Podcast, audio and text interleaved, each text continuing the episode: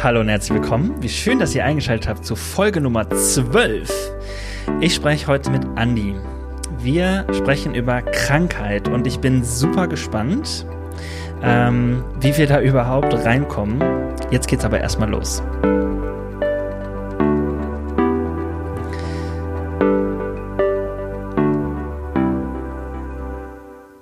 Hallo Andi. Moin, moin. Nee, ist abends, ne? Ja, richtig. Egal. Ich habe gerade gesagt, ich bin super gespannt, wie wir da überhaupt reinkommen. Ich glaube, das wird jetzt nicht so schwierig, aber ich merke schon, ich stammel schon beim Anfang der Folge rum, weil ich merke, es ist irgendwie so ein sensibles Thema, was wir vorhaben, aber gleichzeitig auch ein Thema, wo ich äh, total bewundere, dass du da so offen drüber redest und auch bereit warst, hier hinzukommen. Äh, also schön, dass du da bist, Andi. Freue mich. Äh, ich finde das äh, irgendwie mutig und gleichzeitig ähm, auch cool, mal mit dir so eine Stunde schwatz- äh, quatschen zu können. Schwatzen. Schwatzen, schwätzen. Heiko, genau. Schwätzmann, Wissler. Schwätzmann, genau. Also ich bin kein Schwabe, ne? Nur zur Info. Ach so, okay. Aber du kannst es? Ich habe es mir so ein bisschen, es ist, es ist mir biografisch äh, an, angedient worden irgendwie. Okay. Ähm, dein Lieblingsgetränk im Sommer ist ein ähm, wunderschöner Weißwein. Wie heißt der denn nochmal? Ich hab, Verdicchio. Ähm, ah, genau. Das genau. Habe ich aber auch noch nie getrunken. Wie findest du ihn denn? Wir trinken ihn schon ein bisschen länger heute. Ja, also ich finde fruchtig, knackig, frisch. Auf keinen Fall lieblich, äh, gute Temperatur, alles bestens. Wunderbar, dann cheers. Also er darf nicht lieblich sein, das verboten. Das verboten, okay. Ja, definitiv. Also da drauf trinken wir. Mhm. Sehr gut. Ähm... Ja, ich freue mich voll, dass du hier bist. Wir kennen uns tatsächlich auch schon lange. Ich habe tatsächlich, als ich ähm, die Folge ein bisschen geplant habe, überlegt, ähm, ich glaube, das erste Mal haben wir uns kennengelernt auf irgendeiner Schulung. Da hast du mhm. mir was beigebracht über die Arbeit mit Teenies und Jugendlichen. Oh. Ich weiß nicht mehr was, aber ich weiß noch, dass ich ähm, gedacht habe, was ist das denn für ein Typ mit den Dreadlocks und den Hoodies sozusagen? Ähm, und der sagt auch noch, er wäre Pastor und so weiter und so fort. So, ne? ähm, also äh, du bist tatsächlich ähm, schon länger irgendwie äh, mit mir unterwegs. Wir haben uns an unterschiedlichen Stellen getroffen. Sag mal mhm. eben ganz kurz, was ist alles richtig von dem, was ich gesagt habe und was ist jetzt totaler Käse gewesen? Dreads ist richtig. Hoodies ist nicht mehr richtig. Nicht mehr ich glaub, richtig? Ah, doch, irgendwie so, so ein, zwei für am Strand hocken habe ich noch irgendwie so, aber nicht als Dienstklamotte. Pastor ist richtig, Teenie-Arbeit ist richtig und, und ich hätte jetzt getippt, dass wir uns irgendwie bei einer Organisation von irgendeinem B U Y U mal kennengelernt haben. Also, das dass kann du auch sein. Da irgendwie einen, einen Job hattest und ich einen Job und dass wir dann irgendwie einen gemeinsamen Arbeitsbereich hatten. Aber, aber es kann auch sein, dass ich irgendeine Schulung gemacht habe, habe ich auch eine Weile gemacht. Ja, ja, das kann auch sein. Ich glaube tatsächlich, dass ich dich äh, über so eine Kooperation, wo das, äh, also ich muss das immer dazu klären, B U Y U heißt äh, Festival von unserer überregionalen Jugendarbeit, deutschlandweites, großes Jugendfestival und so weiter. Und ähm, du bist ähm, Pastor ähm, von einem dieser Landesverbände dieser überregionalen Jugendarbeit gewesen. Da haben wir uns, glaube ich, in der Zeit kennengelernt. Bist jetzt aber in dem sogenannten Gemeindewerk und da bist du der Referent, sozusagen der leitende Referent, richtig? Also es heißt nicht mehr Gemeindewerk, weil wir den Titel aus verschiedenen okay. Gründen, die jetzt hier überhaupt nicht interessant sind, wir haben das Gemeindewerk aufgelöst. Ich bin jetzt einfach der Bildungsreferent des Landesverbandes N R W. Ah, okay. Und das Werk gibt es nicht mehr. Das war einfach so ein organisatorischer Überbau, den wir mal brauchten angeblich und jetzt haben wir gesagt, Quatsch. Ich bin einfach nur Bildungsreferent ja. und Pastor und überregional in N R W beschäftigt. Wie crazy, das habe ich zum Beispiel gar nicht mitbekommen. Auch äh, schön. Auch nicht An der Kommunikation arbeiten wir auch noch. Ne? Not really important. Okay, also der Bildungsreferent. Ähm, und das passt auch zu dir, weil du bist jemand, der einerseits, also ich habe dich kennengelernt als jemand, der, ähm, finde ich, durch seine Spiritualität äh, und seine Weite im Denken für mich also sehr äh, besonders ist. Ähm, also und besonders ist hier positiv gemeint. Das ist auch so ein Wort, was man auch anders benutzt manchmal. Ich habe es positiv aufgenommen, aber jetzt mach keinen Scheiß. ähm, ja, also weil du auch, ähm, es gibt eine Initiative, die heißt Kirche einundzwanzig, da hast du ähm, auch viel mitgemacht und hast dich immer dafür eingesetzt, Kirche neu zu denken, ins einundzwanzigste Jahrhundert oder äh, noch weiter zu denken sozusagen.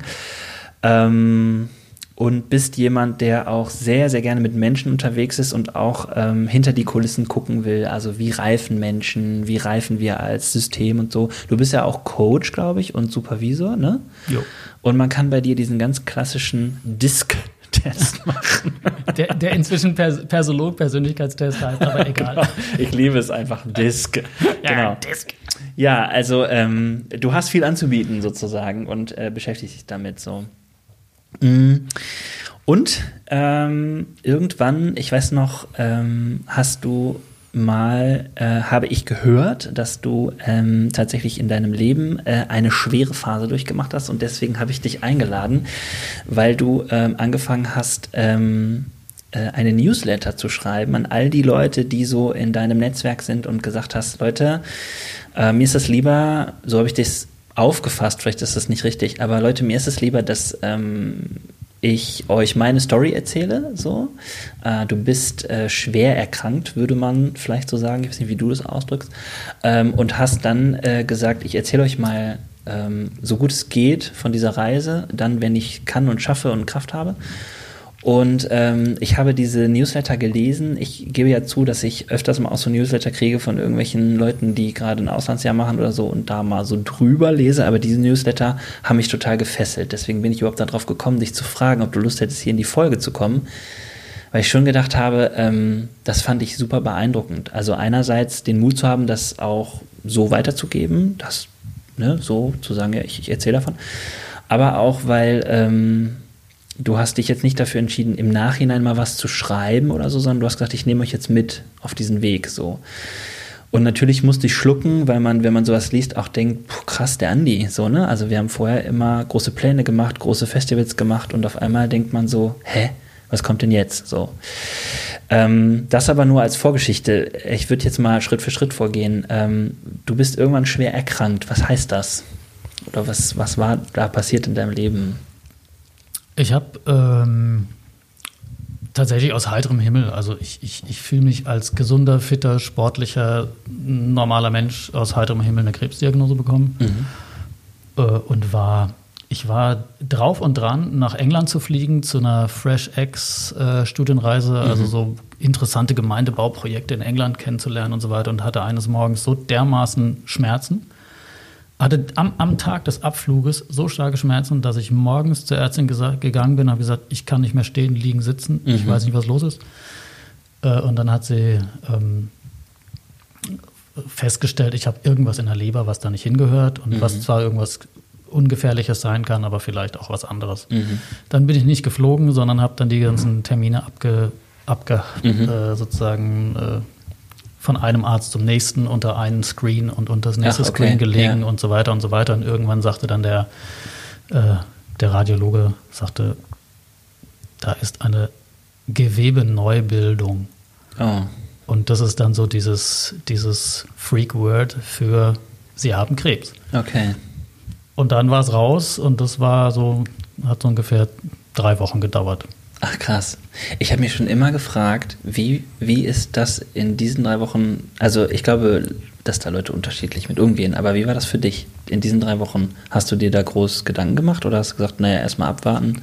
Ich, ich habe natürlich gedacht, das ist auf gar keinen Fall irgendwas Dramatisches. Ja. Also so bin ich drauf. Ja, ich okay. ich denke mir so, ich habe doch nichts. Ja. So, ich gehe da hin und dann äh, sagte der, ich habe da irgendwie so einen ersten C T gemacht und dann sagt der, ja, das kann man nicht so richtig sehen, was da ist. Vielleicht sollten wir doch mal ein M R T machen. Und ich dachte so, wir haben halt ein M R T, egal. Mm, mm. Hab das am selben Abend noch einer Freundin erzählt und die hat mir später gesagt, hey, ein C T, wo sie irgendwas an der Bauchspeicheldrüse sehen und dich danach zum mm-hmm. M R T schicken, wenn du nicht ganz doof bist, dann weißt du genau, wo der Hammer hängt.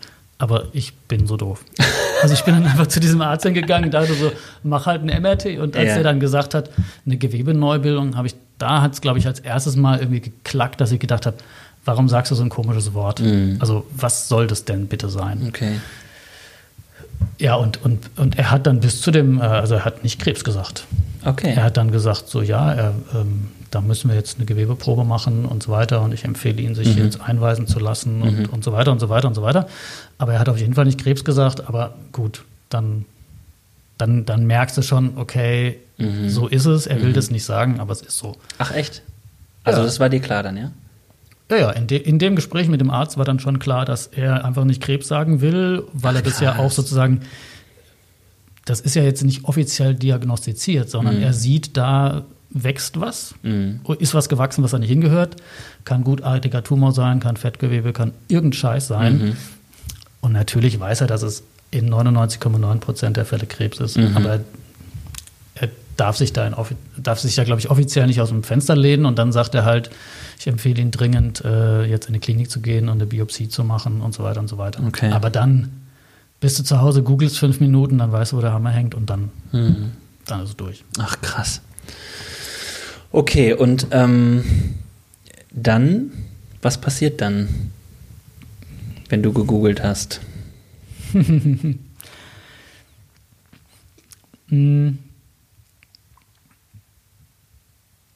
Ich bin jemand, der intuitiv immer Lösungen sucht.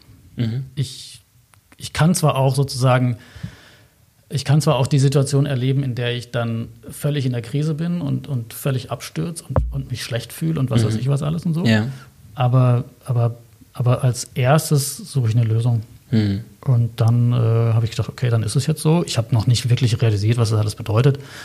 Aber ich habe dann einfach gesagt, okay, ich brauche jetzt eine Klinik. Ich brauche ähm, ein Umfeld, was mir passt. Ich brauche eine Klinik, die auf mein Organ, also auf, den Bauch, auf die Bauchspeicheldrüse spezialisiert ist. Mhm. Äh, ich gucke mich da um und dann habe ich mich innerhalb von, also ich habe es, glaube ich, innerhalb von einem Tag irgendwie organisiert, dass ich eine Klinik habe, wo ich hin will, in der Stadt, wo meine Eltern wohnen, wo eine Spezialklinik ist, die genau meine Tumorart da irgendwie behandelt. Okay. Habe mich gegen den Willen der Leute da eingewiesen und habe gesagt, ich komme jetzt.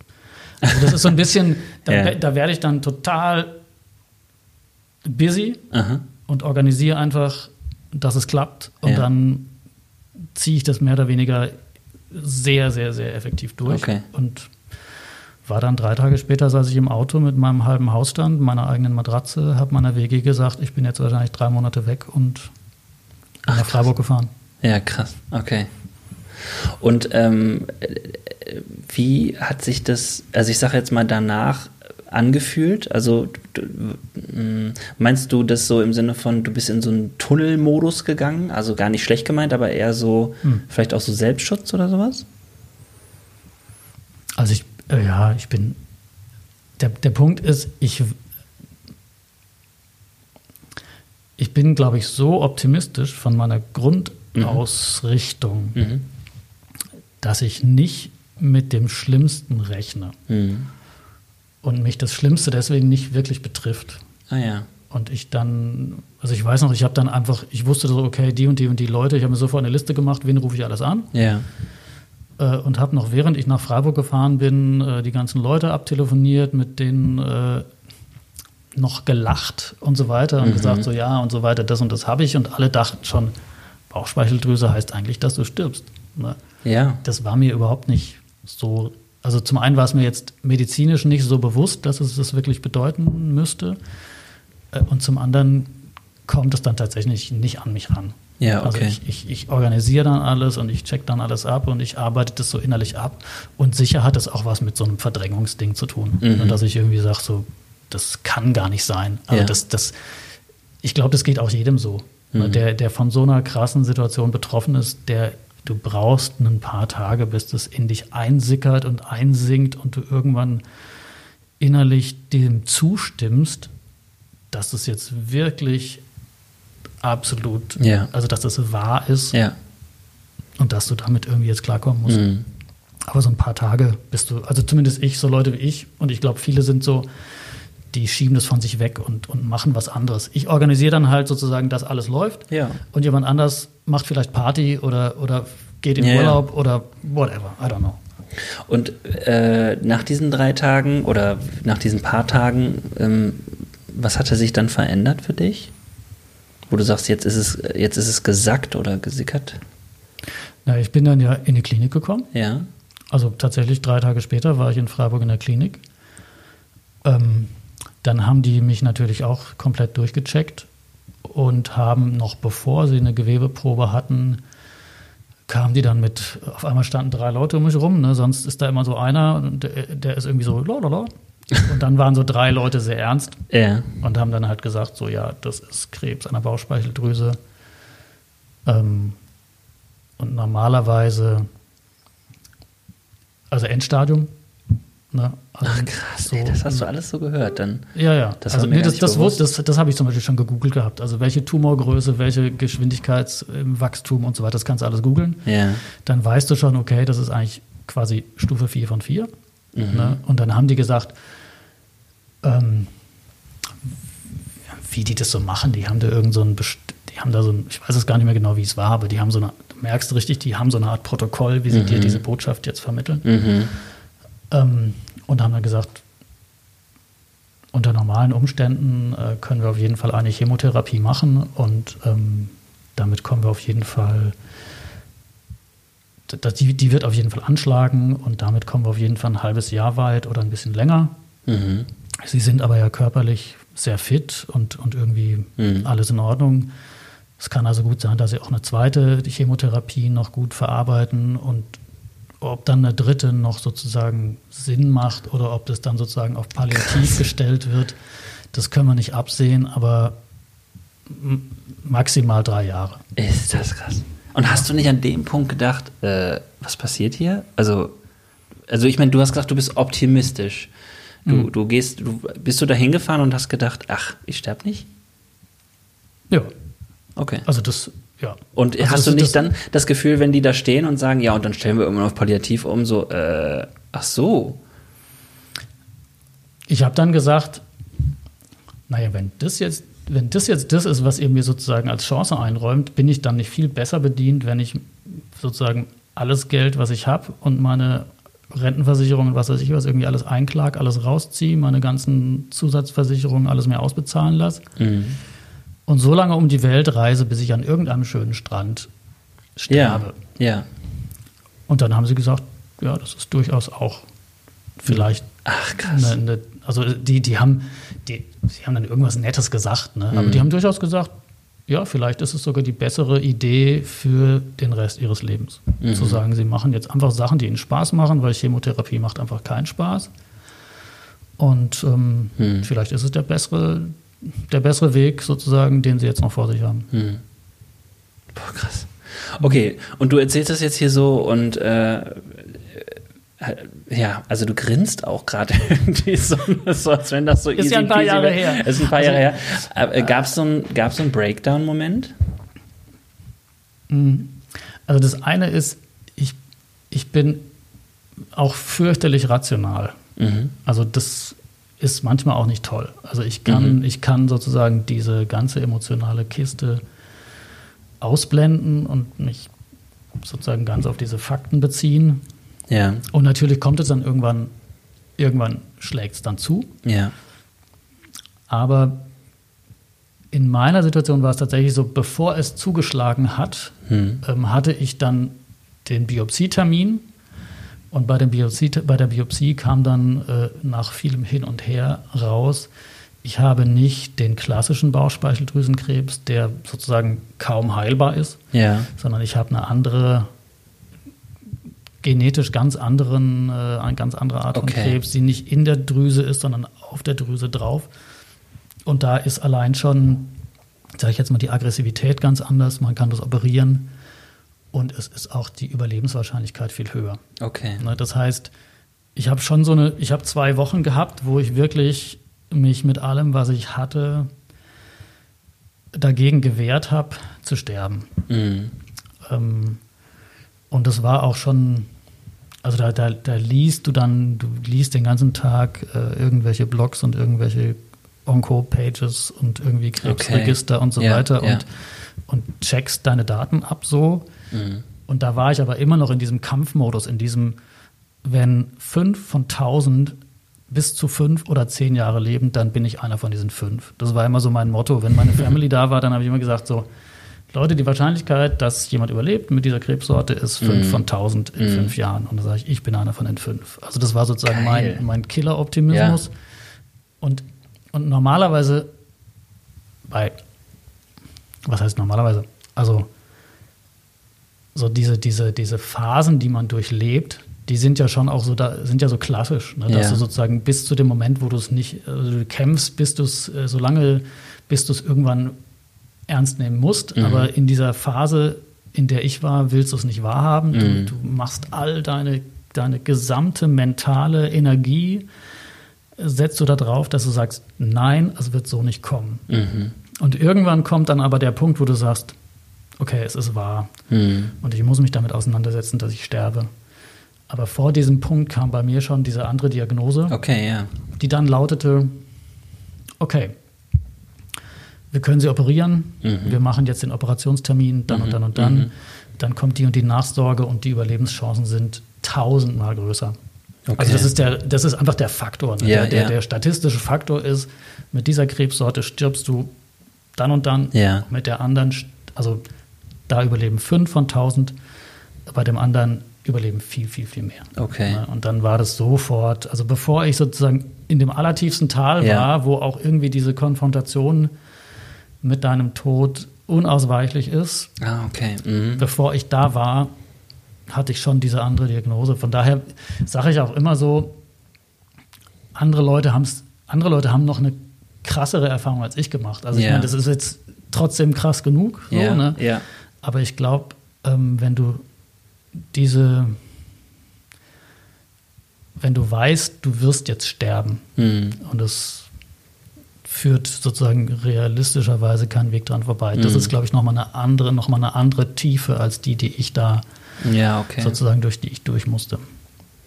Ja, das kann ich mir auch vorstellen. Ich habe auch immer in den letzten Wochen oft so einen Gedanken gehabt, äh, wenn man so Pandemie und Situationen in der Welt sieht, irgendwie ist es schwierig und scheiße und eigentlich auch, glaube ich, doof, Leid zu vergleichen. So. Also mhm. es ist, es ist, Situationen sind so unterschiedlich schwer für Menschen, aber natürlich ist es was anderes, ähm, sich mit dem Tod und dem Sterben auseinanderzusetzen oder äh, auf einmal gesagt zu bekommen, so die Chancen sind jetzt gestiegen, dass das nicht der Fall sein wird. Also das mhm. ist ja völlig logisch sozusagen. Aber jetzt verstehe ich das auch, weil ich habe auch dein Newsletter damals, ähm, also Newsletter klingt auch so dösig, ne? Das war schon, du hast ja E-Mails verschickt, so, mhm. ne? Das ist dann nicht so, hey Leute, ähm, äh, News von mir. Aber es war schon so, dass man ähm, äh, auch gesehen hat, dass du immer äh, sehr genau erklärt hast, was so läuft und auch, dass es äh, auch außergewöhnlich ist, was, wo man gemerkt hat, so, mhm. du freust dich auch drüber. Mhm. So.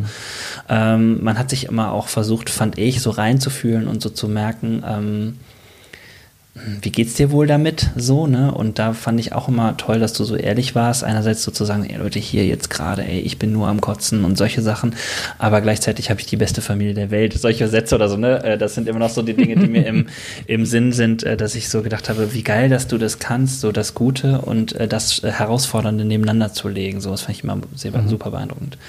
Okay, aber äh, das bedeutet, du hast diese Operation angekündigt bekommen, dann gab es diese Operation, nehme ich an, sozusagen. Und dann eine Chemo?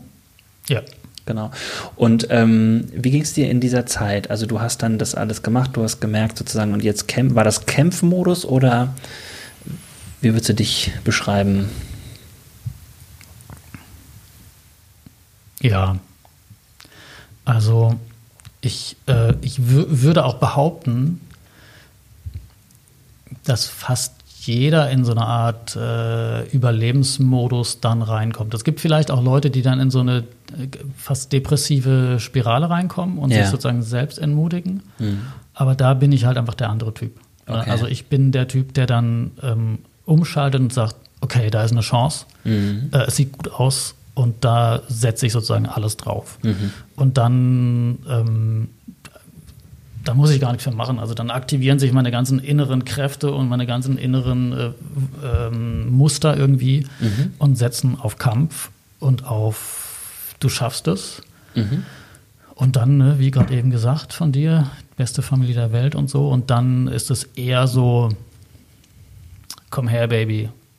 Ich hab das. Also es war wirklich ganz verrückt. Ich habe an dem, an der, in dem, an dem Abend vor der Operation hatte ich mit ganz vielen Leuten Kontakt und das, also es ist eine wirklich, ist eine Operation, wo auch Leute sterben, weil die einfach super kompliziert ist und so yeah. weiter. Und, und dann äh, liest du auch wieder Statistikdaten, wie viele Leute sterben, wie lange ist die Operation, bla bla bla. Mhm. Und dann habe ich halt meinem Inner Circle irgendwie das alles geschrieben. Dann habe ich an dem Abend, keine Ahnung, mehr als zwanzig S M S bekommen, mhm. wer alles an mich denkt, wer für mich betet und mhm. so. Und dann bin ich ins Bett gegangen und musste fast lachen. Also ich war, ich war so gut drauf, yeah. dass ich vor lauter positiver Energie fast nicht schlafen konnte. Ach, ich habe fast im Bett gelegen und vor mich hingelacht, mhm. weil ich irgendwie so dachte, so, und morgen zeige ich es dir. Du scheiß, cool. du scheiß Biest, und dann yeah. wirst du rausgerissen und ich werde dich besiegen. Also so ganz, so, so fabelmäßige Bilder hast du dann so, yeah, come on, baby. Und, mm. ich, mm. und so. Also es war ganz, ganz irrsinnig. Also eigentlich so, so, okay, welche Schraube hast du, locker Kollege? Ja. Aber so, ja. ja, ich, ja, es ist ja auch, ich sag mal, Humor oder auch so ein Glücksgefühl oder so. Äh, das ist ja so verrückt, weil man an der Stelle denkt, das ist, das gehört ja da nicht hin, so, ne? Aber mhm. vielleicht ja gerade doch, ne? Also, wenn du das so erzählst, es hört sich das an wie ein sehr, sehr, sehr, sehr hilfreicher Mechanismus das an war, der Stelle, so, ne? Das war überraschend, aber es war gut, ja. Ja, du bist ja. Ähm, finde ich, also das habe ich ja gesagt, ein sehr äh, spiritueller und ein sehr weiter Mensch, was auch immer das heißt. Ich weiß, das mhm. sind große Begriffe, aber ähm, ähm, was hat das, was ist da passiert in deiner Seele, also bis dahin sozusagen? Du meinst jetzt speziell, was den Glauben angeht, oder? Ja, auch, ne? Also ich, ähm, ich habe überlegt, ob ich dich frage, hat dir dein Glaube geholfen? Aber ich finde das schon so eine Unterstellung. Es kann ja auch sein, dass du mit deinem Glauben total gehadert hast und so. Und ich weiß, dass du äh, jemand bist, der da auch, ähm, auch alles zusammendenkt, ne? Also so äh, Körper, Geist, Seele und mhm. ähm, ich wollte dir eine große Freiheit geben zu antworten. Okay, wonderful. Ja. Ähm, Also mich haben, mich haben danach dann immer viele, viele Leute gefragt. Also übrigens ne, noch, das mit dieser E-Mail-Geschichte, das war ein völliger Unfall. Ich habe einfach, ich habe einfach gedacht, ich muss jetzt lauter Termine absagen. Ja. Alle Leute müssen wissen, ich werde nicht kommen. Mhm. Ja? Und dann habe ich einfach den ungefähren Verteiler mir zusammengestellt und gedacht so, ja, das sind eh fast alle, mit denen ich zu tun habe. Also schreibe ich einfach in Anführungszeichen jedem jetzt die E-Mail, hallo Leute, ich bin weg. Mindestens drei Monate, ich bin schwer erkrankt. Okay. Und dann habe ich so viele positive Rückmeldungen mhm. bekommen und so viele Leute gesagt haben, wir beten für dich und wir denken an dich und, und cool, dass du trotzdem noch so guten Mutes bist und la la la la la. Und nur deswegen habe ich dann gedacht, ah, okay, dann halte ich auch die, dann halte ich die jetzt auch auf dem Laufenden. Also ich hatte nie vor, so ein, so ein Update zu schreiben, Ach regelmäßig, so, okay. sondern es war eigentlich einfach nur, ich wollte einfach nur sagen, Leute, ich bin jetzt weg, wartet nicht auf mich. So. Und weil dann viele, ja, ja ich habe dann einfach darauf reagiert, dass so viele darauf reagiert haben und habe gedacht, okay, die wollen wissen, wie es mir geht, dann schreibe ich es. So. Ach cool, ja. Also das war eigentlich, ne, war ja. ein Unfall ein bisschen.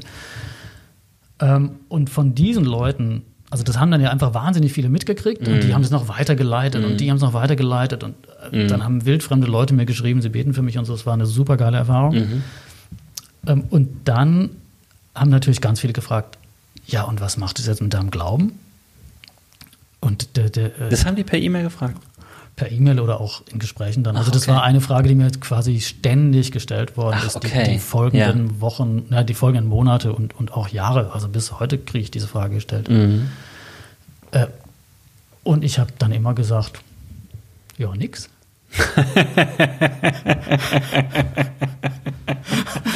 Also, weil ich irgendwie so gedacht habe, weil ich so gedacht habe, das, also ich kann doch nicht in Anführungszeichen mein ganzes Leben lang behaupten, ähm, dass mein Glaube äh, größer ist und grundlegender ist als sozusagen so eine Art Begleitvorstellung für die Zeiten, in denen es mir gut geht. Mhm. Also, also ich, ich kann doch nicht immer behaupten, ich gehe mit meinem Glauben durch alles durch, durch groß, klein, leicht und schwer. Ja. Und wenn es dann mich erwischt, dann sage ich so, ja, das mit Gott ist aber Kacke. Ja, ja. Also das ist doch, also ne? Und es ging mir auch überhaupt nicht so. Also ich habe wirklich mh, den Eindruck gehabt, so, ja, jetzt erwischt es halt mich. Mhm. Also es erwischt ja auch massenhaft andere Menschen, also mhm. irgendwie ganz krasses Persönliches oder auch anderes Strukturelles oder sonst, sonst, sonst, sonst, irgendeine Art von Leid.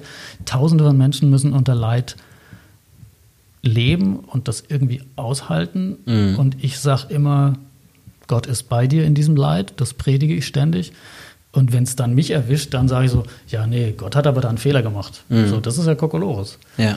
Ähm, und das hat sich aber auch nicht so angefühlt. Also der Witz ist, ich habe Also die Leute, dann so, da zweifelst du denn nicht an Gott und was weiß ich was? Und dann ich so, naja, also wenn ich nur dann an Gott glauben kann, wenn er mich offensichtlich segnet mhm. und mein Leben irgendwie ultimativ erfolgreich ist oder so, dann ist es doch nicht Gott, dann ist es doch irgendwie mhm. so ein Erfolgsclown oder sowas.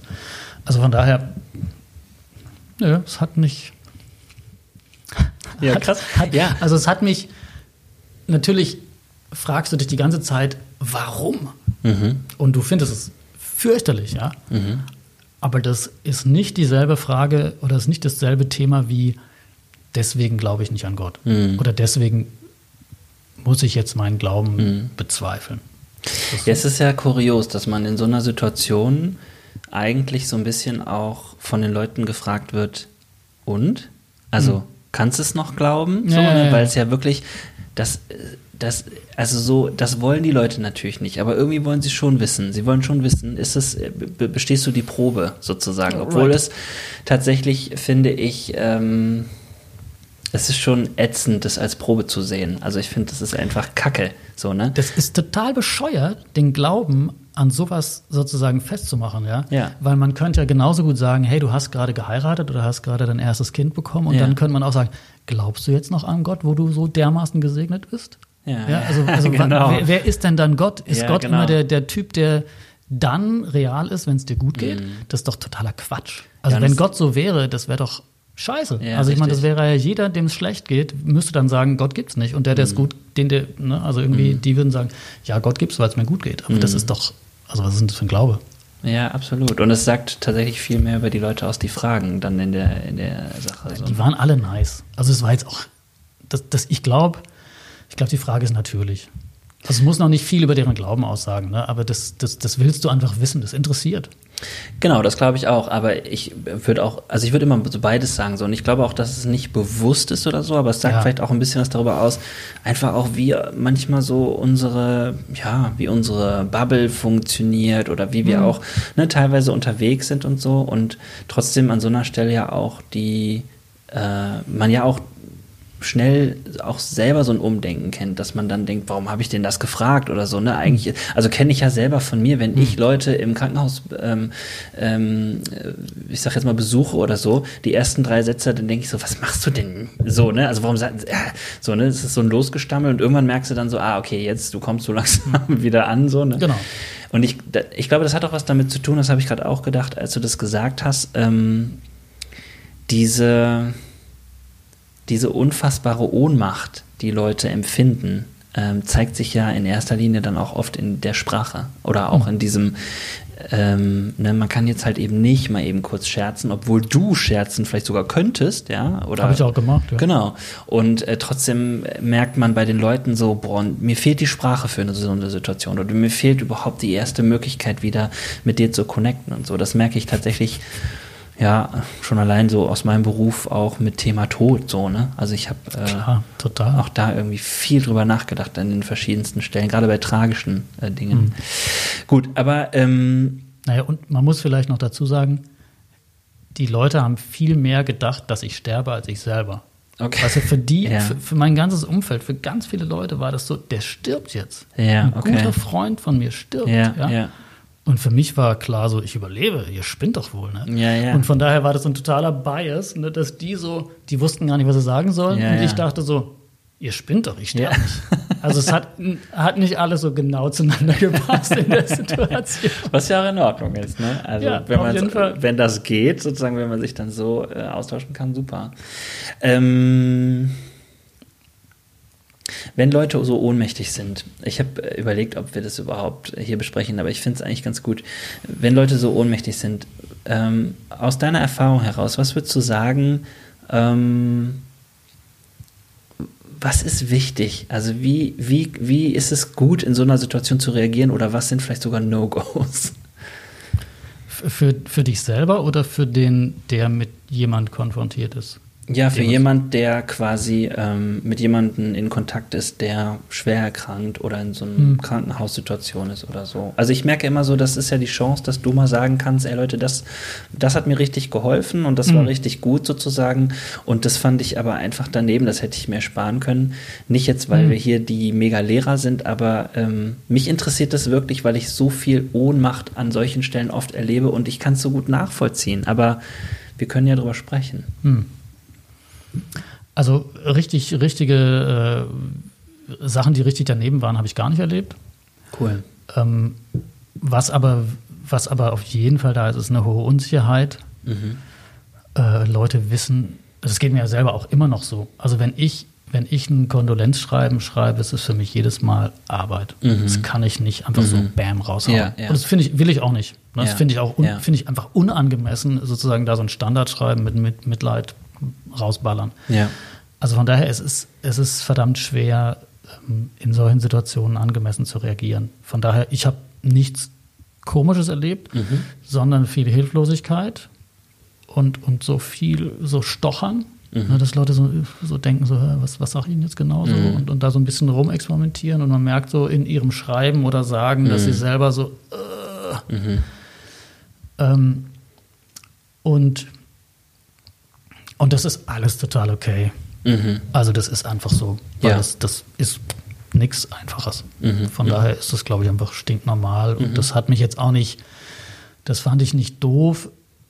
Es ist so ein, es ist so ein bisschen, dass du dir was anderes wünschst. Ja, du wünschst dir irgendwie, dass Leute dir jetzt richtig gut tun. Mhm. Und das schaffen irgendwie nur wenige. Okay, ja. Und, und was mir zum Beispiel gut getan hat, aber das hat vielleicht dann auch wieder mit meiner Art zu tun, ist so, ein, zwei Stimmen, die mich wirklich so zum Kampf aufgefordert haben. Mhm. Ne? Das hat natürlich dann auch voll in meinen Modus reingepasst. Ne? Ja. Einfach so, einer sagte so, ich sehe dich als weißen Ritter in die Schlacht ziehen und du wirst gewinnen. Und ich, und ich dachte, weißt du, sofort entsteht so ein Comic in mir, so und so, ja. Und, und du denkst so, genau so, yes! Ja. Also, also das war der Volltreffer, aber auch andere, die einfach irgendwie gesagt haben, sinngemäß so, ey, ich weiß nicht, was ich sagen soll, ich habe auch, ich habe keine Lust auf so ein frommes oder seichtes, mm. tut mir leid, Gelaber. Mm.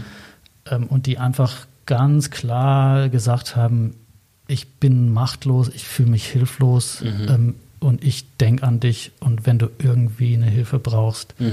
sag Bescheid. Ich weiß gar nicht, was es sein könnte, mm-hmm. was du jetzt mm-hmm. brauchst, aber irgendwie, ich bin an deiner Seite und, und, und cool. fertig. Ja. Und das ist dann total okay, mhm. weil das ist einfach stinkehrlich ähm, mhm. und das ist nicht ge, pff, ist nicht so eine Hülle, die du da, mhm. weißt du, eine fromme oder, oder sonst wie äh, so, eine, so eine, eine Hülle mit nichts drin, mhm. wo du dann denkst, pff, egal. Ja, ja, ja, richtig. Also wenn du merkst, Leute ringen auch damit und wissen nicht richtig, aber sie wollen an deiner Seite sein, das spürst du und das ist dann Kraft. Ja. Okay.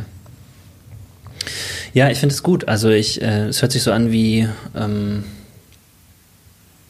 die Leute, die es schaffen, und das ist natürlich, ja, den Anspruch kannst du jetzt nicht an jeden stellen, das glaube ich auch, aber die Leute, die es schaffen, zu sagen, äh, ich sag dir jetzt, was mich wirklich hier innerlich bewegt und äh, ich lasse jetzt äh, quasi hier ein Stück meines Herzens mal sehen ähm, und selbst wenn es so ist, äh, es geht gar nicht so, ne? Dass das dann einfach ähm, hilft und auch schön ist, dass man das erleben kann. Es ist überhaupt, nur kurz, ja. Das ist sowieso die einzige Form von Kommunikation, die wirklich was taugt. Also ich meine, wie, ja, okay. viel, wie viel Scheiß reden wir und wie viel hm. Blabla ist auch in unserem ganzen Alltäglichen drin. Das stimmt, wenn wir uns ja. mal echt sagen, was wir ehrlich denken und was einem am anderen wirklich wichtig ist. Ja. Das passiert ja so gut wie fast nie. Aber könnte ja. man eigentlich viel mehr machen. Ja, genau. Könnte man viel mehr machen. Einfach sagen, das und das ist in meinem Herz los und das und das fühle ich gerade und das und das ist mir wichtig, wenn ja. ich mit dir rede und du bist mir aus den und den Gründen wichtig. Wenn wir darüber reden würden, viel mehr, das wäre ja. das wäre großartig. Ja, finde ich total schön, dass du es sagst, weil auch gerade in so einer Situation ja irgendwie so ein bisschen deutlich wird oder klar ist, ich ähm es geht nicht darum, die perfekten Worte zu finden. Es geht nicht darum, mhm. das zu suchen, was dir total gut tut, sondern es geht mehr darum, mhm. äh, mit dir in Kontakt zu sein, ne? Also so right. richtig golden quasi. So, ja. Echt einfach. Und vielleicht ist das auch so, dass manche Leute das auch nicht schaffen. Also im Sinne von nicht, weil sie es nicht können, sondern nicht schaffen, weil ihr klickt gar nicht so oder so. Und das ist gar nicht jedem vergönnt, jetzt mit dir diesen goldenen mhm. Kontakt zu haben oder so. Das weiß ich jetzt nicht, aber das mhm. äh, könnte natürlich auch überfordernd sein, wenn man auf einmal im Krankenhaus zwanzig Leute hat, die auf einmal alle das Herz mit dir teilen. So, ne? Aber keine Ahnung. Wir sind es auch nicht gewöhnt. Also ich glaube, unsere Kommunikation ist in wirklich wenigen Fällen so. Okay, nur, mit, ja. nur mit wenigen Leuten, mit ganz wenigen Leuten. Ja. Das ist ein Jammer. Ja. Aber ist so. Also es wäre auch total seltsam, wenn das jetzt jeder so machen würde. Aber ich, ich merke das, je, je mehr ich mit Leuten zu tun habe, die, also wenn es ums Eingemachte geht, ja. äh, und ich habe auch das Gefühl, es hat was mit dem Alter zu tun, mhm. dann die Größe zu haben, die Hosen runterzulassen mhm. und ehrlich zu sein und quasi vom Gegenüber auch zu wissen, du kannst jetzt damit umgehen ja. und du lässt jetzt dann auch die Hosen runter. Ja. Das ist, ist was Wunderbares, aber das sind wir einfach nicht gewöhnt und wir sind da schlecht drin. Mhm. Das ist total bedauerlich, aber ist so. Okay. Wie ist es dann für dich weitergegangen? Du hast äh, eine Chemo gemacht und äh, was waren dann die weiteren Stationen oder Meilensteine? Ja, also ich meine, das hat sich dann alles in Anführungszeichen, in, geht das alles in so einen medizinischen Korridor rein. Ne? Du machst eine Chemo, mhm. äh, dann, sag ich jetzt mal, wird das alles in so eine Art, in, in ein... dann ist es auf einmal keine aggressive, unkontrollierbare Krankheit mehr, sondern dann wird, geht, geht es in so einen Korridor, wo man sagt, man hat das einigermaßen unter Kontrolle. Mhm. Ähm, ich habe dann noch eine Hormontherapie gekriegt und kriege jetzt ab und zu Bestrahlungen, weil tatsächlich der, die, also ich habe nur noch Metastasen, also Haupt, der, der, der Ursprungstumor ist wegoperiert. Mhm. Ich habe noch Metastasen in der Leber und ähm, die werden mit zwei verschiedenen Behandlungen in Schach gehalten. Mhm. Und wenn das wieder mal Ärger aufflammt, dann wird sozusagen das große Messer genommen. Okay. Und das ist dann eine Bestrahlung. Und wenn es sich einigermaßen zivil verhält, dann kriege ich Spritzen. Und das, okay. also ich, ich bin in einem sehr stabilen Zustand. Okay. Mhm. Ja. Oder man nennt, man nennt das a stable disease, also eine stabile Erkrankung. Das Ach, heißt, echt jetzt? Das ja, genau. Das heißt Stable Sta- Disease. Okay. Stabile Erkrankungen, ja. die man sozusagen, man hat Mittel, das unter Kontrolle zu halten. Mhm. Natürlich ist es alles nicht toll und du mhm. musst dann auch in die Klinik und, und, und die Behandlungen sind jetzt nicht nur angenehm, mhm. hast ständig irgendwie Nagel, Nadeln in den Armen und ständig Blutbildkontrollen und so mhm. weiter, aber ich, ich verpacke das irgendwie sehr gut. Mein Blutbild ist tipptopp, sag ich mhm. jetzt mal, und meine Ärztin sagt mir dann, Herr Balsam, Blutbild ist in Ordnung, Sie können Wein trinken. Weil es betrifft ja meine Leber. Ja, ne? ja, ja. Und ich habe das mit ihr sozusagen, habe dann irgendwann gesagt, so ja, also was muss ich tun, damit ich gesund bleibe? Soll ja. ich aufhören, Alkohol zu trinken? Ich habe ein ganz kleines bisschen geraucht, das habe ich aufgehört, weil ja. ich dachte, na, man muss nicht wirklich, das brauche ich jetzt wirklich nicht. Und ja. das ist wirklich die einzige Sache, die richtig scheiße ist. Ja. Aber ich habe dann so gesagt, ich trinke extrem gern Rotwein, wie sehen Sie das denn? Und dann hat sie gesagt, Wir, wir schauen auf ihre Leberwerte und wenn die im, im normalen Level bleiben, dann ist alles gut. Von daher, cool. Cheers. Ne? Ja. ja, komm, cheers. Cheers, also ich das, darf das. Wir sitzen so weit weg, dass wir Pling machen können, aber wir stellen es uns vor. Mhm. Und jetzt bin ich, ähm, ja, Stable Disease, hast so ein engmaschiges Kontrollnetz. Ich habe zwei verschiedene Medikamente. Ich habe äh, sozusagen handelsübliche Verdauungsschwierigkeiten. Ja. Und das ist es dann aber im Großen und Ganzen. Okay. Also ähm, ich gehöre wirklich zu den, zu den glücklichen Leuten, die ähm, also eine, eine hohe Überlebenswahrscheinlichkeit haben, so heißt ja. es dann. Ja. Na, und dann gibt es irgendwie Statistiken, die halt sagen, so und so äh, viele aus diesem, mit dieser Erkrankung und dieser Wachstumsgeschwindigkeit, die haben so eine Überlebenswahrscheinlichkeit und so eine und so eine. Okay. Und bei mir ist es im Grunde genommen so, dass sie sagen, wenn es schlecht läuft, sind das, ist es vielleicht ein Jahrzehnt, Wenn es normal läuft, sind es zwei und wenn es sehr gut läuft, dann werden sie nicht am Krebs sterben, Ach, sondern okay. irgendwann relativ normal. Klar kriegst du irgendwie durch die Medikamente, Bestrahlung und so weiter, kann es auch irgendwie sein, dass du mit Nebenwirkungen und was weiß ich was, dass sich das mm. irgendwie alles ein bisschen summiert mm. und dass du dann noch eine Diabetes hast und dann kriegst du noch das und das und das mm. und das. Und dann kannst du sozusagen auch früher da dran mm. drauf gehen. Aber im Idealfall sagen die mir, es kann durchaus sein, dass sie einfach an einer anderen natürlichen Todesursache irgendwann sterben. Ja. Okay. Mm. Ist das aktuell ein Status für dich, der dich beunruhigt? Also ich habe jetzt zweimal so eine Phase gehabt, wo äh, ich Bestrahlung brauchte. Mhm. Und das ist dann immer das Signal,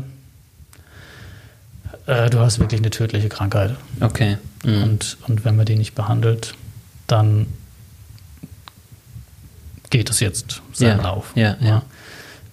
Ja. Und das ist natürlich schon, das ist schon ein Killer. Mhm. Also da, das ist dann, dann bist du, oder ich habe das jetzt zweimal gehabt, so eine Situation, wo mhm. mir dann gesagt wurde, Rückfall, äh, die Sache wächst wieder und so und dann hast du ein paar schlechte Wochen. Hm. Und dann, ja, dann nimmst du irgendwann die Kurve, sag ich jetzt mal. Ne? Also ich, ich glaube, das ist dann schon relativ gleich wie bei einer anderen Krankheit, ne? Mhm. dass du erstmal geflasht bist und kaputt bist und mhm. so weiter und so weiter. Mhm. Und irgendwann biegst du wieder auf diese Straße ein, wo du sagst, ja, aber es, es gibt eine Lösung, es gibt eine Heilung, mhm. es wird schon wieder. Okay. Und so ging es mir diesmal auch. Also die, der, das letzte Mal war im März, da war ich schon eine Weile lang echt super deprimiert und die erste Behandlung war auch katastrophal und die letzte Behandlung war, pff, da war ich zwei Tage in der Klinik und Ach so, hab's, mir, hab's mir gut so geht. Unterschiedlich. Ja. Na, ich, ich krieg dann regelmäßig Bestrahlung und der erste Zyklus war katastrophal, da war ich, so. da war ich zehn Tage mhm. neben der Kappe so mhm. und beim letzten Mal bin ich äh, irgendwie aus der Klinik raus, habe mich geduscht und bin zur Arbeit gegangen. Ach, okay. So, und bin dann ja. tiefenentspannt. Okay. Also das spielt dann auch im Kopf. Ne? Also dieses ganze Ding, du bist tatsächlich nicht ganz geheilt. Du hast immer noch diese Krankheit, mhm. die dich umbringen würde, wenn mhm. sie jetzt nicht therapiert würde. Mhm. Äh, und damit klarzukommen und auch zu wissen oder zu befürchten, mein Leben ist halt immer davon überschattet. Mhm. Und irgendwann kommt es dann, irgendwann bist, irgendwann bist du aber raus aus diesem Überschattungsmodus mhm. und sagst so, okay, aber jetzt ist es wieder unter Kontrolle. Mhm. Und, und ich habe jetzt ein Medikament, was mir hilft. Ja. Und dann ist wieder der Horizont offen. So, ne? Ja. Also das werde ich wahrscheinlich noch ziemlich oft erleben. Mhm. Dass ich da in so einem, in so einem Hin und Her oder in so einem Auf und Ab irgendwie leben muss. Mhm. Was heißt das für dich?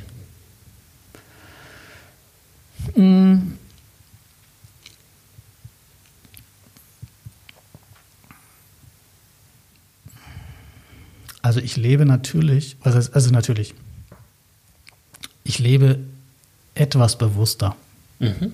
aber ich habe jetzt auch nicht dieses Jesus-Bewusstsein. Weißt du, so dieses, was heißt das denn? Naja, irgendwie, also zumindest, also in mir lebt der Mythos, ja, mhm. dass äh, jemand, der einmal so an der Schwelle des Todes stand, yeah. so jetzt weiß, auf was es im Leben ankommt und irgendwie sein ganzes Leben ändert und nur noch irgendwie sinnvoll unterwegs ist mm-hmm. und so weiter, so, ja. Und that's not the case.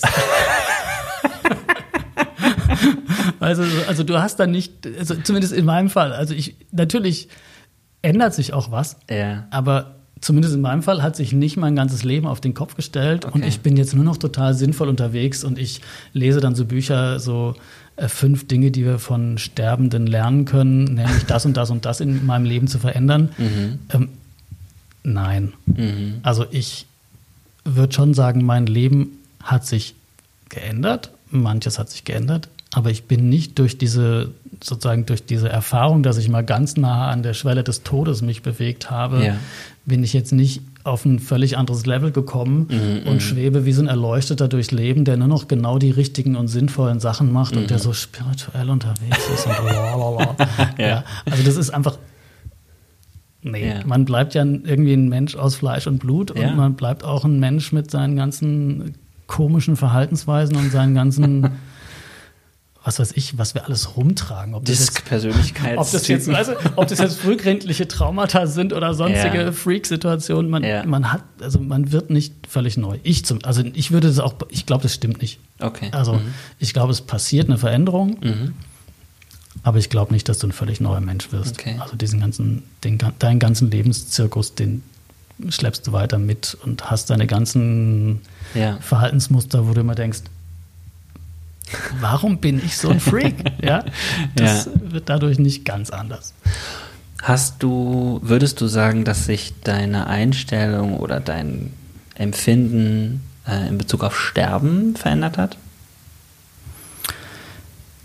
Auch, auch wieder leider nein. Ja, ist ja durchaus eine Antwortmöglichkeit. Ja, aber es ist äh, so ein bisschen, ähm, also ich glaube, ich war vorher schon, aber hey, also noch, hey, nie, was? noch niemand, also du bist ja noch nie sozusagen kurz vor dem Sterben gewesen, mhm. wusstest dann, wusstest dann, wie sich das anfühlt mhm. und hast zwei Jahre später darüber reden können, wie sich das anfühlt, weil du bist ja dann, na, du bist ja eben nicht gestorben. Ne? Äh, also von daher, mein Eindruck ist, was mich jetzt angeht, ich hatte schon immer gedacht, wenn ich sterbe, sterbe ich halt. Mhm. Also okay. ich habe nie, also ich hatte schon, ich habe vorher schon immer wieder irgendwie so Phasen gehabt, wo ich mich mit irgendwie Sterben und irgendwie mit, mit dem Gefühl, ich habe vielleicht mein Leben vor die Wand gefahren oder mhm. sonstigen Sachen mich beschäftigt habe und habe immer gedacht, ähm, ich bereue nichts ja. und ich muss nichts nachholen. Okay. Ich könnte also in Anführungszeichen relativ entspannt sterben, was natürlich niemand kann, Quatsch, ne? Aber, aber trotzdem hätte würde ich denken, wenn ich, wenn ich zehn Jahre vorher in der Situation gewesen wäre, mhm. wo ich sterbenskrank bin und mhm. absehbar ist, ich werde jetzt sterben, mhm. glaube ich, wäre ich zumindest so drauf gewesen, dass ich nicht gedacht hätte, ich habe mein Leben nicht ausgekostet und ich habe nicht was wirklich Gutes damit angefangen. Mhm. Okay. Und das geht mir jetzt auch so, das ging mir damals auch so, dass ich dachte, wenn ich sterbe, dann ist zwar vieles auch in meinem Leben anders gewesen, als ich mir vorgestellt habe, aber ich habe trotzdem, glaube ich, das einigermaßen ziemlich, ziemlich viel Gutes da draus gemacht. Mm. Und wenn es dann jetzt vorbei ist, dann ist es halt vorbei. Ja. Dann kann ich, was willst du denn machen? Mm. Also kannst du ja auch nichts dagegen machen. Ja, ja. Du kannst zwar irgendwie kämpfen, so, aber wenn's, wenn der Kampf verloren ist, dann ist der Kampf verloren. Und dann kannst du nur noch sagen, okay, jetzt ja. ist es vorbei. Also von daher mag sich ein bisschen bescheuert anhören, aber irgendwie, es hat sich nichts geändert. Wenn ich sterbe, dann sterbe ich halt. Okay. Ähm... Was heißt für dich krank?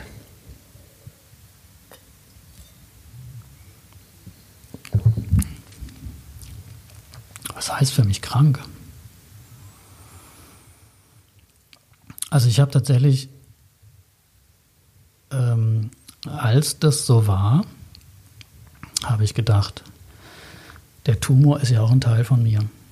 Mhm. Also das sind ja meine Körperzellen. Mhm. Und, und da fließt mein Blut durch. Mhm. Und der ist Teil von mir. Mhm. Und ich habe mich so gefragt, ist es überhaupt krank? Mhm. Oder ist es einfach, ist es einfach ich auf irgendwie Umwegen? Oder ist es ich auf Abwägen? Oder ist es, mhm. also es ist ja total komisch. Das Ding wächst in dir, ja. definitiv. Ja. Und das ist gefährlich. Ja. Es wird dich irgendwie töten oder sowas. Mhm, mh. Aber es ist ja trotzdem dein Eigenfleisch und Blut. Mhm. Und ich habe wirklich mich gefragt, ob ich das überhaupt, ob ich das überhaupt bekämpfen will. Mhm. Oder ob ich mich einfach,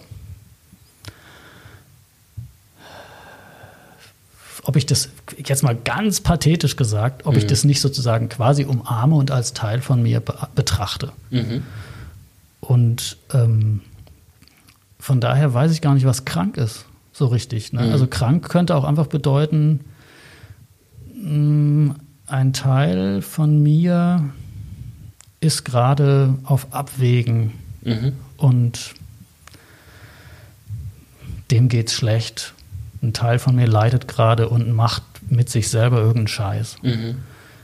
Ähm, also irgendein Organ mhm. und so. Oder das könnte auch genauso gut heißen, ich gehe schlecht mit mir um. Also ich habe gerade ich habe gerade tierische Schulterschmerzen und mein Orthopäde hat gesagt, ja, Sie sind ja auch faul. Ja, sie, machen, sie, sie müssten ihrem Körper gut tun mhm. und das tun sie nicht. Mhm. Dann sagt ihr Körper halt, hey, hör zu, mhm. ich habe Schmerzen. Mhm. Und zwar, weil du mir nicht gut tust. Mhm. Also von daher, bei Krebs ist es vielleicht noch was anderes, weil es irgendwie so ein bisschen, das kannst du irgendwie nicht begründen. Du kannst nicht sagen, warum ist das jetzt so. Ne? Du hast ja keine, ja, ja. das ist nicht so eine Folge direkt. Genau, ja. es ist nicht mhm. so ein direktes Ding, wie meine Schulter ist, weil ja. ich einen Haltungsschaden habe und ja. den Haltungsschaden kann ich beheben. Aber trotzdem habe ich so gemerkt, dass ich äh,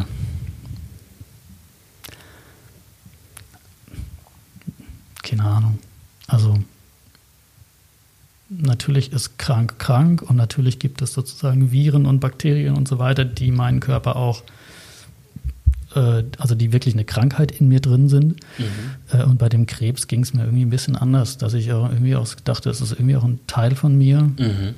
Ähm, und ich weiß gar nicht, ob ich den sozusagen hassen soll und bekämpfen soll mhm. und bla bla bla bla bla. Mhm.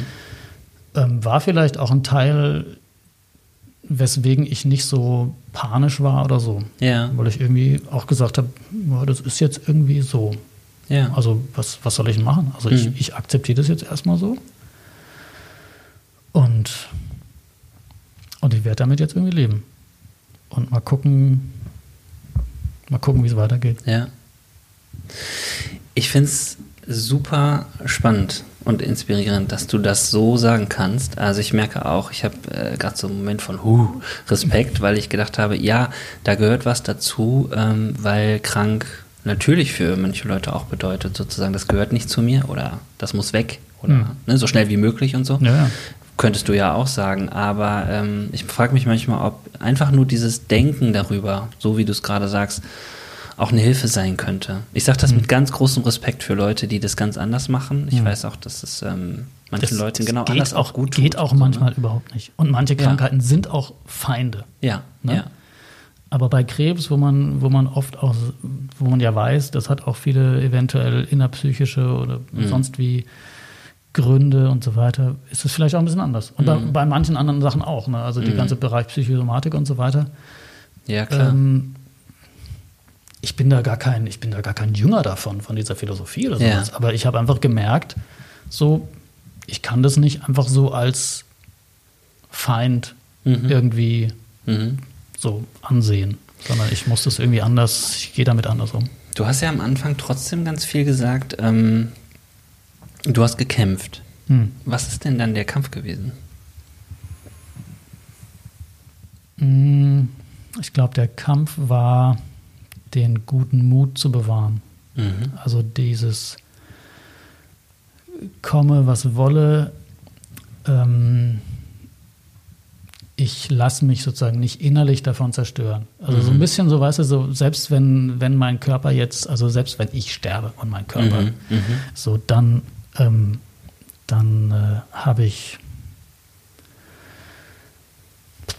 oh, gute Frage, was habe ich dann? Dann bin ich vielleicht nicht verzweifelt mhm. oder dann bin ich irgendwie mit mir selber irgendwie im Einklang oder so geblieben mhm. oder mit meinen, mit meinen, mit meinen Überzeugungen, mit meinen Glaubenssätzen, mit meiner Lebensphilosophie. Mhm. Also ich bin sozusagen nicht am Leben verzweifelt, ja. sondern ich bin halt gestorben. Ne? Also mhm. das wäre dann, glaube ich, okay gewesen. Aber wenn ich verzweifelt wäre und quasi meine Überzeugungen gescheitert wären, ich glaube, dann wäre ich auch, also dann, dann wäre ich, glaube ich, einfach fürchterlich zerknirscht mhm. und, und hätte das Gefühl, ich habe mein Leben lang ähm, sozusagen aufs falsche Pferd gesetzt oder sowas, yeah. ja. Also, und das wäre, glaube ich, schlimm gewesen. Mhm. Andererseits ist es auch irgendwie eine, eine, so eine, eine freakige Vorstellung, äh, kann ich jetzt für meine Überzeugung kämpfen? Also entweder meine Überzeugung tragen oder sie tragen halt nicht. Ja, also das ist auch Quatsch.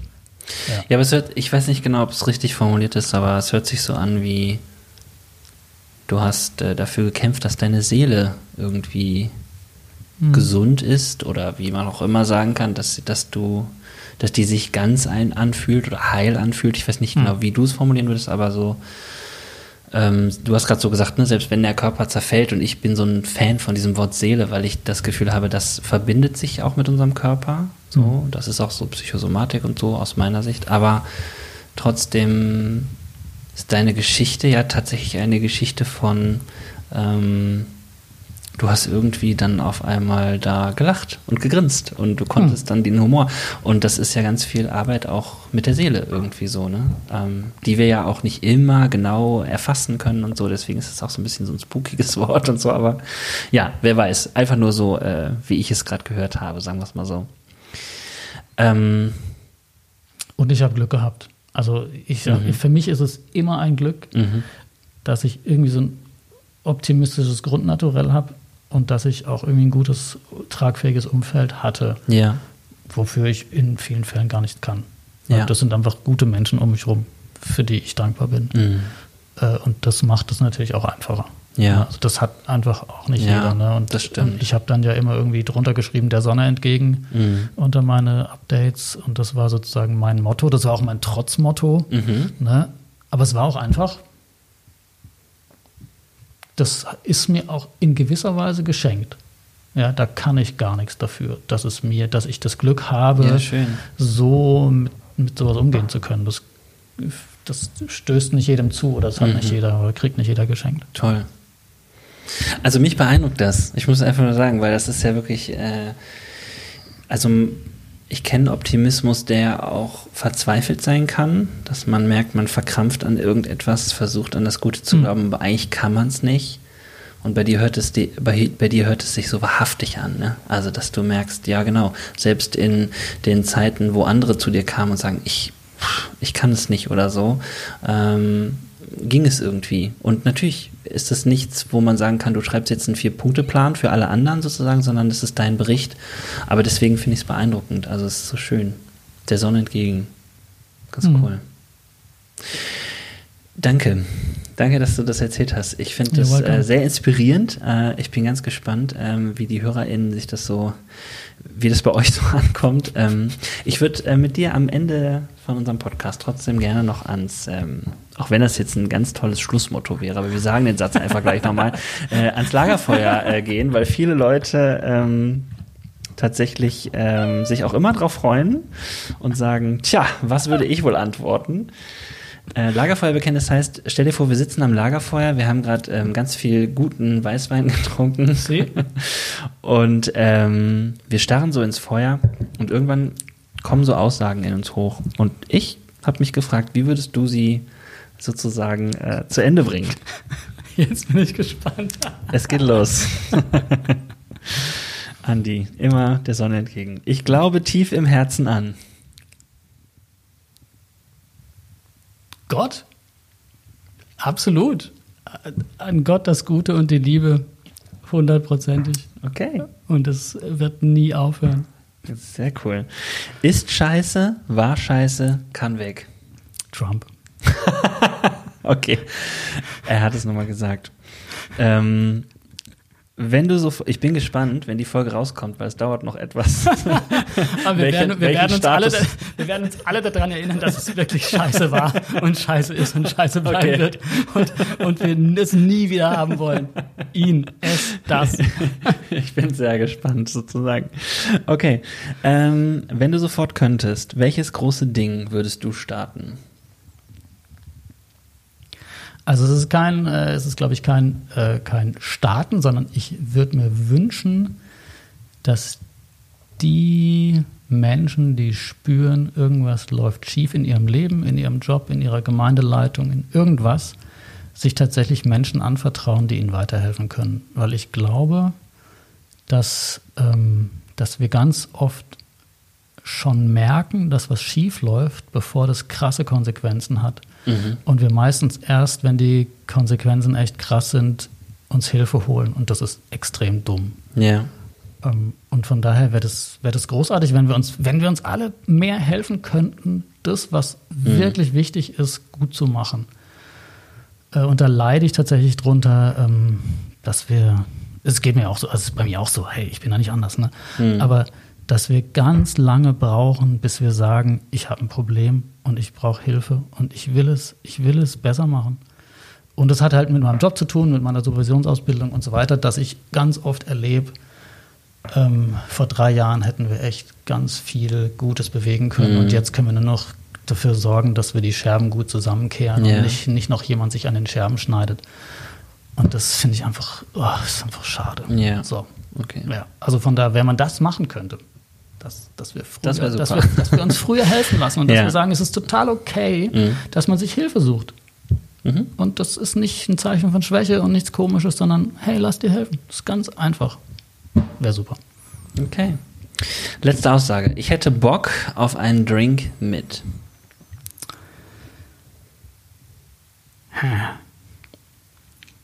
Also da ich jetzt von den ganzen Wahlen in Amerika sehr eingenommen bin, irgendwie würde ich, würd ich sofort eigentlich Kamala Harris sagen. Mhm.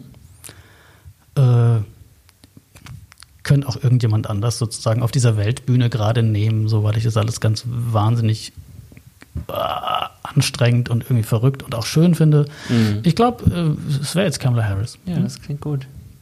Würde ich mitkommen. Ich will auch mal interessieren. Ja, ne? Ja, die ist cool. Also ich finde, die hat einen to- ja, total. total guten Spirit. Und ich, ich meine, die wird ja wahrscheinlich die nächste Präsidentin, also nach Biden. Und es ja, wäre mal spannend, die kennenzulernen. Wer weiß, was passiert ist, wenn diese ja, Folge rauskommt. Das kann ich dir sagen. Naja, also äh, wo wir diese Folge aufnehmen, äh, offiziell haben wir schon einen President-elect, der heißt Biden sozusagen. Yes, right. uh, but we don't know what's going to happen next. Okay. Andi, vielen, vielen Dank, dass du da warst und erzählt hast. Ich danke dir total für deine Offenheit. Also das finde ich wirklich beeindruckend, dass du das so erzählen kannst, aber auch für deine Leichtigkeit, für dieses Lachen und Grinsen. Mich hat das sehr erfrischt und auch ähm, sehr inspiriert, muss ich sagen. Ich werde dann auch weiter darüber nachdenken. Danke, danke. Ja, ich danke auch. Es war mir ein Genuss. Sehr schön. Mach's gut. Bis dann. Okidoki. Bis dann. Ciao, ciao. Tschüss.